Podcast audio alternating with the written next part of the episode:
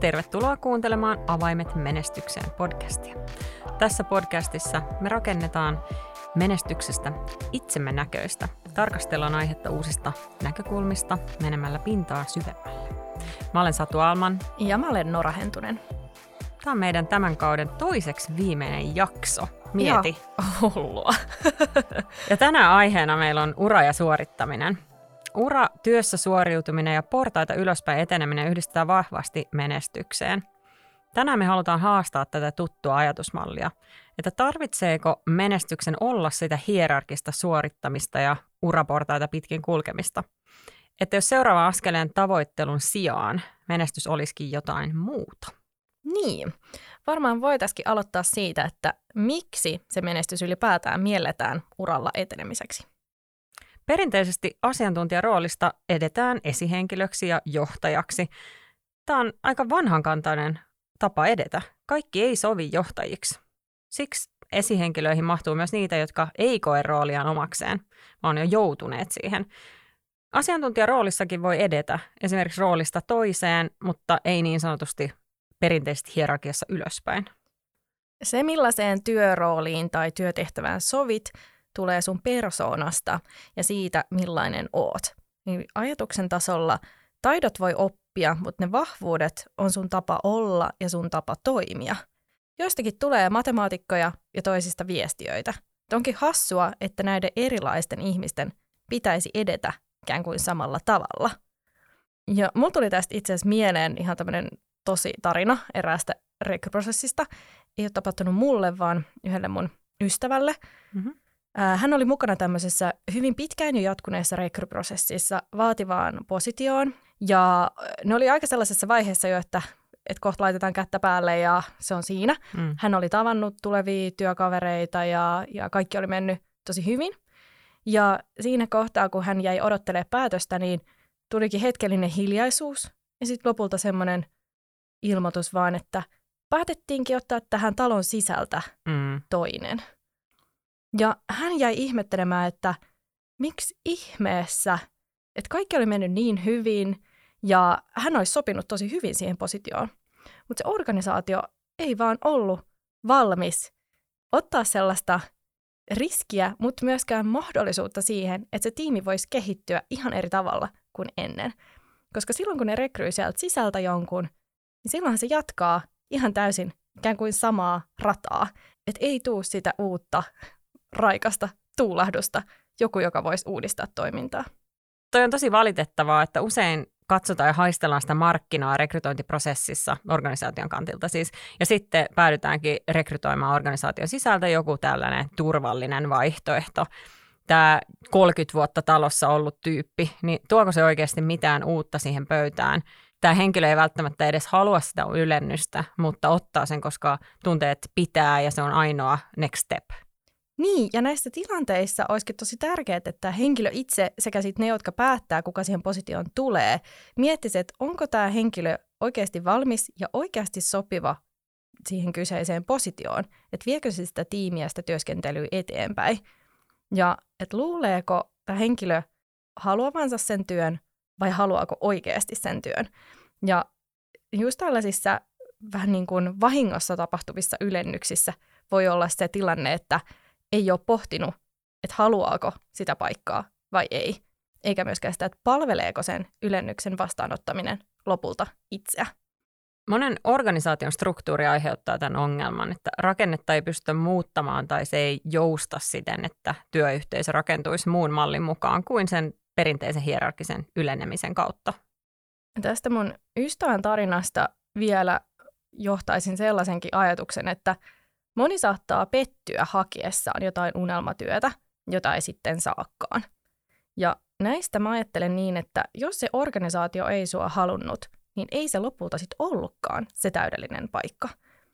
Et pieni hihuli mun sisällä sanoo, että kaikki tapahtuu syystä. Ja mä muistan tuolloin sanoneenikin itse sinne ystävälleni, että se, että se organisaatio ei sua lopulta palkannut, niin mietipä sitä, että olisit sä halunnut oikeasti paikan yrityksessä, joka ei uskalla muuttua ja kehittyä. Ja hän sitten vastasi, no itse asiassa kun kysyt noin, niin en. Tosi hyvin kysytty. Napakasti sanottuna siis tämä hierarkisesti yleneminen ei välttämättä olekaan sitä menestystä, vaikka näin perinteisesti ajatellaan. Mutta mistä sitten tietää, millaista uraa kannattaisi tavoitella? Oman uran suunnittelun pitäisi lähteä liikkeelle omista vahvuuksista, niin kuin on puhuttu aiemminkin, ja niistä arvoista. Olisi tärkeää kysyä itseltään, mitä minä haluan, millaista elämää minä haluan, ja peilaten myös siihen meidän identiteettijaksoon, eli kysymykseen, kuka minä olen. Nämä samat palikat on kyllä melkein ihan kaiken lähtökohta. Esimerkiksi ne arvot tulee kuvaan, kun pitää uskaltaa sanoa jollekin asialle ei. Että et uskaltaisi sanoa ei jollekin väliaikaiselle, lyhytaikaiselle ylennykselle päästäkseen sellaiseen suuntaan, mihin oikeasti haluaa. Vaikka vaatiihan se kyllä aikamoista pokkaa kieltäytyy ylennyksestä. Mm, ihan varmasti. Ja on helppo ajautua sellaiseen imuun tai uraputkeen ja unohtaa ajatella itseään. Saattaa olla just imareltu siitä, että tarjotaan jotain uutta positiota, enemmän vastuuta ja ottaa sen vastaan ja sitten unohtaa, että hei, että munhan piti oikeasti etsiä jotain uutta, tehdä tästä elämästä mun näköistä tai vaikkapa lähteä opiskelemaan jotain uutta. Jäädään mukavuusalueelle, pelko ohjaa päätöksentekoa ja ajatellaan, että helpolle tai varmalle asialle on niin paljon helpompi sanoa kyllä. Ja siitä mukavuuden halua vahvistaa myös taloudellinen turvallisuuden tunne. Että on vaan yksinkertaisesti niin helppoa ja mukavaa olla siinä nykyisessä tilanteessa. Ja sitten se mahdollinen epävarmuus tulevasta. Kun kaikki on nyt ihan hyvin, niin onko se sen arvosta sitten lähteä tavoittelemaan parempaa? Ja myöskin, jos nyt puhutaan vaikka niistä ylennyksistä, että voisi se olla myös niin, että se tylsä talon sisällä ei nyt ehkä omiin arvoihin ja intohimoihin liittyvä ylennys, niin jos se on helppo saada ja sitten siitä saisi vähän rahaakin päälle, niin mä väittäisin, että aika moni kyllä ottaa sen vastaan. Mm. Ja entisaikaan tämä kaikki oli niin sanotusti vielä selkeämpää, että ollaan 30 vuotta siinä yhdessä työpaikassa. Ja miksi? Koska ei haluttu ottaa riskejä. Et et lähde turhaa vaihtamaan. Nykyään ja mun mielestä tulevaisuudessa varmaan entistä enemmän tulee olemaan lyhyempiä pestejä, niin sanottua keikkakulttuuria, freelancer-pohjalla tämmöistä projektityöskentelyä. Eihän silloin mennä tittelistä toiseen samalla ylenemisen kaavalla. Niin, että silloinhan se pohjautuu siihen sun osaamisalueeseen, ei niinkään siihen, että mikä se sun titteli on. Mm. Että tuossa on aika konkreettinen sukupolvien välinen arvoero, sanoisin. Että sen tittelin tavoittelun sijaan koetaan tärkeämmäksi mielekäs työ ja että oman osaamisen kautta voi myös tehdä jotain merkittävää, vaikka vaan sitten projektitasolla, jos ei nyt maailmaa ole pelastamassa. Ja että se työ on yhteydessä siihen, mikä just mulle on tärkeää ja mitä mä voin antaa yritykselle ja yhteiskunnalle. Ja uraa johtaakin tosiaan se yksilö, ei organisaatio. Tämä kuulostaa tosi hienolta. Sanoisin kuitenkin, että kauhean moni ei vielä ainakaan uskalla tehdä lyhyen aikavälin muutoksia. Pohditaan, miltä se näyttää sun CVssä, miten se vaikuttaa mahdollisten rekrytoijien ajatuksiin. Muutos tässä on hidasta, varmasti maailmanlaajuisesti, vaikka keikkakulttuuriin ollaankin jo siirtymässä. Mun mielestä on tosi mielenkiintoista, että kun tämä keikkakulttuuri yleistyy, niin samaan aikaan yrityksiltä odotetaan entistä enemmän sitouttamista, henkilöstöstä huolehtimista pitkällä aikavälillä, hyvinvoinnin kokonaisvaltaista tukemista, kouluttamista. On semmoinen rooli tukea ikään kuin elämässä pitkällä aikavälillä. Et sen työllistämisen lisäksi yrityksen pitää antaa enemmänkin niin kuin eväitä, oppeja, kokemusta ja tehdä meistä vähän niin kuin hyviä veronmaksajia. Nämä vaatimukset yrityksiä kohtaan kasvaa ja samaan aikaan ilmiönä on nopeat työpaikan vaihdokset, nopea eteneminen paikkaa vaihtamalla. Syntyy vähän semmoinen kisa, että kuka saa tekijät pidettyä ja tarjottua mielekästä merkityksellistä työtä.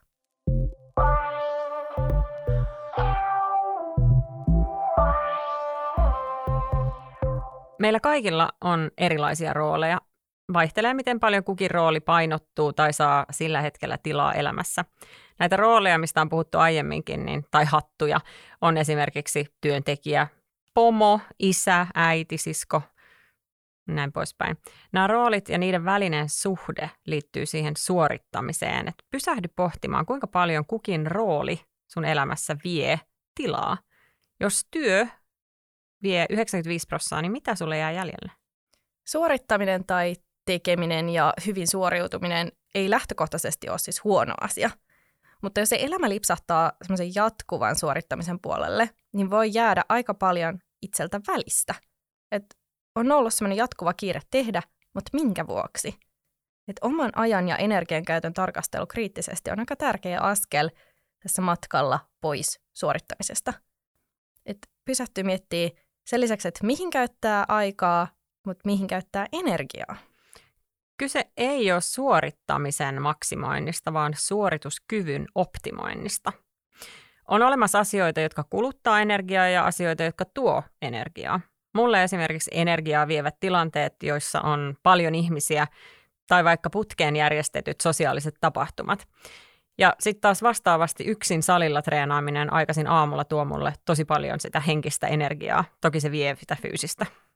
Yksi vaihtoehto on kokeilla kirjoittaa tai piirtää paperille, että mihin se oma energia kuluu. Tähän yksi työkalu on vaikka tämmöinen pyramiidi. Eli hahmottelee ensin sen pyramidin pohjan, mihin käyttää eniten aikaansa. Entäs sitten toisiksi eniten kolmanneksi? Ja sitten sinne ihan pyramidin kärkeen tulee se, mihin käyttää kaikista vähiten ikään kuin arjessa aikaansa. Ja sitten voi peilata sitä, että, että onko tämä ajankäyttö suhteessa niihin mun arvoihin. Että jos esimerkiksi perhe on tosi tärkeä arvo ja sitten se onkin vasta siellä pyramidin huipussa, niin voi kysyä itseltä, että mitenkäs tämä ajankäyttö nyt tälle oikein menee. Ja vastaava arvio voi tehdä sitten siitä energian käytöstä. Väsyminen ja uupuminen voi johtua kokonaiskuormituksesta, jolloin kaikesta pitäisi vähän jarruttaa, eikä vain niin, että jättäisi tästä pyramidista jonkun yhden elämän osa-alueen pois. Esimerkiksi jos mä huomaan, että töissä on vähän tiukempi jakso, niin silloin kevennän vähän jostain muualta ja en jätä niin kuin jotain palikkaa kokonaan pois, vaan pikkasen sieltä täältä. Teen vaikka rauhallisempia treenejä ja riennän vähän vähemmän jossain kissaristiäisissä. Ja sitten myöskin pidän huolen siitä, että niitä töitä ei tosiaan tehdä kellon ympäri, koska ei se suurempi ajankäyttö tarkoita, että saisi yhtään enempää aikaiseksi. Tuossa oli tosi tärkeitä pointteja, täytyykin nostaa se, että kuinka helposti käy niin, että kun töille laittaa enemmän tai antaa enemmän aikaa, niin just päästään irti kokonaan siitä yhdestä palikasta, joka saattaisi olla sun henkireikä, esimerkiksi se treeni mm. tai ulkoilu. Ja jos sä päästät siitä kokonaan irti, niin sähän teet itsellesi karhunpalveluksen.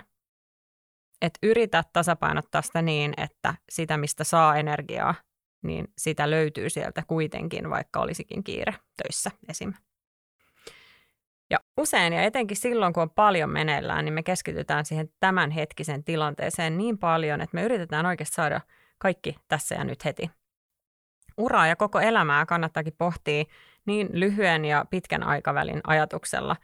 Sen hyväksyminen, että nyt ei ole aikaa tai energiaa tehdä just jotain, ei se tarkoita, etteikö jossain vaiheessa olisi. Armollisuus itselle ja mielen joustavuus, että yksi väliin jäänyt treeni ei kaada sitä koko kokonaisuutta. Tämä on ollut mulle henkilökohtaisesti tosi tärkeä oppi myöskin uran varrella. Ajatellaan, että menestyjät tekee 150 pinnaa kaikkea, mutta eihän se ole totta. Jos on vuosia suorittanut ja yrittänyt olla yli-ihminen kaikilla elämän alueilla, niin miten tästä voisi päästä irti? Ei välttämättä ainakaan sormia napsauttamalla, mutta pienin askelin. Valitettavan monella suorittaminen loppuu vasta sitten, kun se seinä tulee vastaan ja on oikeasti uupunut. Ja totta kai olisi parempi päästää siitä irti jo aiemmin. Yksi keino on kenties hyvien rutiinien rakentaminen. Rutiinit niin kuin hyvällä tavalla tuo rakennetta, mutta sitten taas, että hän saa liikaa olla niiden rutiinien orja, että jos se pystyy mistään joustamaan, niin kenties silloin sinun pitääkin haastaa itseäsi arjessa tekemällä yksinkertaisesti vaan hieman eri tavalla. Mun mielestä hyvät rutiinit säästää energiaa ja sen ajan voi sitten suunnata tärkeimpiin asioihin. Mulla on suorittamiseen kytkeytynyt aika vahvasti sellainen kontrollin tarve. Mä uskon, että tämä on yleistä yrittäjille ja mulla se on näkynyt myös arjessa kotona. On ollut vahva näkemys siitä, että miten jokin asia pitäisi tehdä. Ja sitten välillä on tuntunut siltä, että on helpompaa vaan tehdä se itse, kun antaa muiden tehdä hieman eri tavalla. Ja sitten tässä päätyy siihen, että tosiaan tekee itse kaiken. Ja on siis opetellut päästämään tästä irti. Mä voin tässä nyt vaikka myöntää sen, että mulla on joskus ollut tosi vaikeaa antaa muiden täyttää tiskikonetta, koska mulla on ollut niin vahva näkemys, miten ne kupit ja lautaset muka sinne pitäisi mennä. Ja mä olen tästä opetellut siis päästämään irti, että ei ole enää sitä kontrollin tarvetta. Ja nyt kun sitä asiaa katsoo sillä taaksepäin, niin mitä hemmetin väliä sillä oikeasti on? Miten ne kipot on siellä astianpesukoneessa, jos ne nyt vaan tulee puhtaaksi? Tätä mä oon sanonut mun miehelle, rakka- rakkaalle aviomiehelleni, jolle on hyvin tärkeää, miten pyykit laitetaan sinne kuivumaan, sinne kuivauskaappiin. Ja mä olen siihen sanonut, että onko ne pyykit koskaan jääneet kuivaksi sillä metodilla, miten mä olen ne sinne laittanut.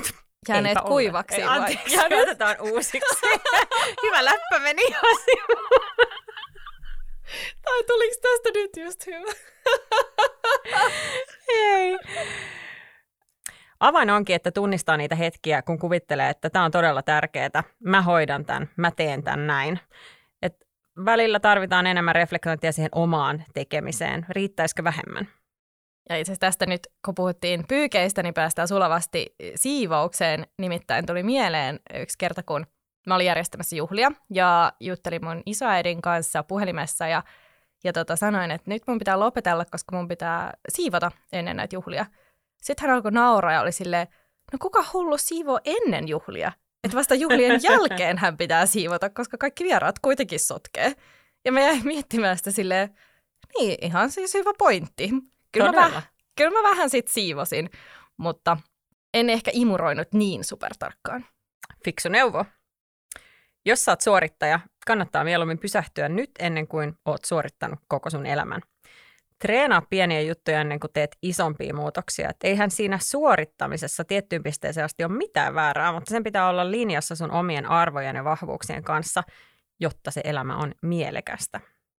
Eikä tekemisessä siis ole mitään väärää, mutta et pitäisi olla sellainen kokemus elämästä, että mä olen tehnyt niitä asioita, jotka tuo mulle iloa ja onnea. Enkä ole tehnyt vaan ja ainoastaan niitä asioita, mitä muut odottaa mun tekevän.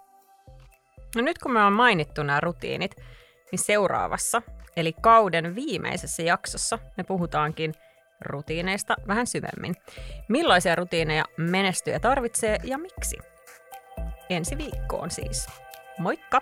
Moikka!